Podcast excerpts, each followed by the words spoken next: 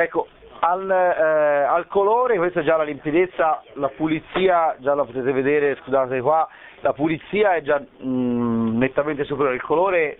già un giallo molto più convinto, dorato e la, eh, la consistenza diciamo, è simile a quella precedente. Al, eh,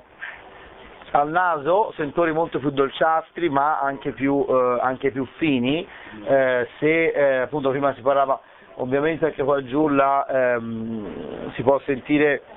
profumi più, eh, sì forse anche la ginestra, ma eh, qualcosa di anche nel, nella pesca, anche nella eh, una mela matura, nel, più qualcosa anche di un pochino più speziato, un po' di nota di miele, qualcosa di eh, un pochino più accattivante come, come profumi. Eh, si può qualche mh, sentore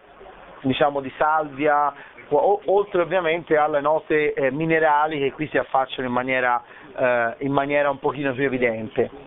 Rispetto a prima appunto alla nota un po' salmassa, di, leggermente di pietra focaia, qui si, eh, si fa sentire eh, in maniera, eh, in, maniera, più netta, non so se lo trovate anche voi, insomma un pochino più un passo di, divers, nettamente diverso, siamo chiaramente a, ai massimi eh, livelli, ecco, per quanto riguarda un QBA di Schloss Johannesburg ovviamente eh, dovrebbe essere eh, uno, il migliore diciamo, diciamo sulla piazza.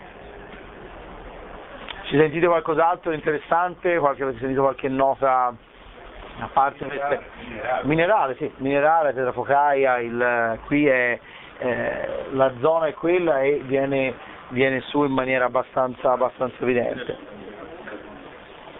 Metternich è quello del congresso di Vienna, eh, proprietario, l'ex proprietario di questo castello. Proprio lui, l'Italia è un'espressione geografica. Ecco, le in bocca,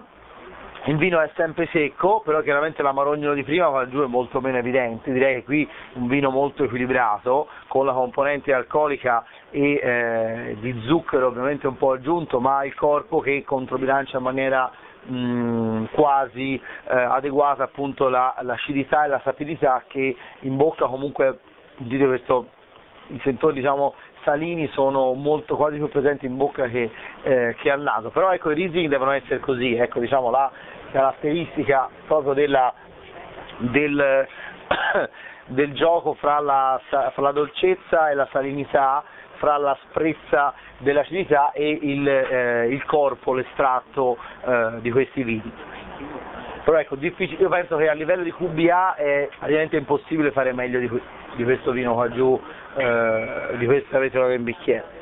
Avete un po' di pazienza, per, arriva 10 minuti, lo avrete, lo avrete anche voi, scusate.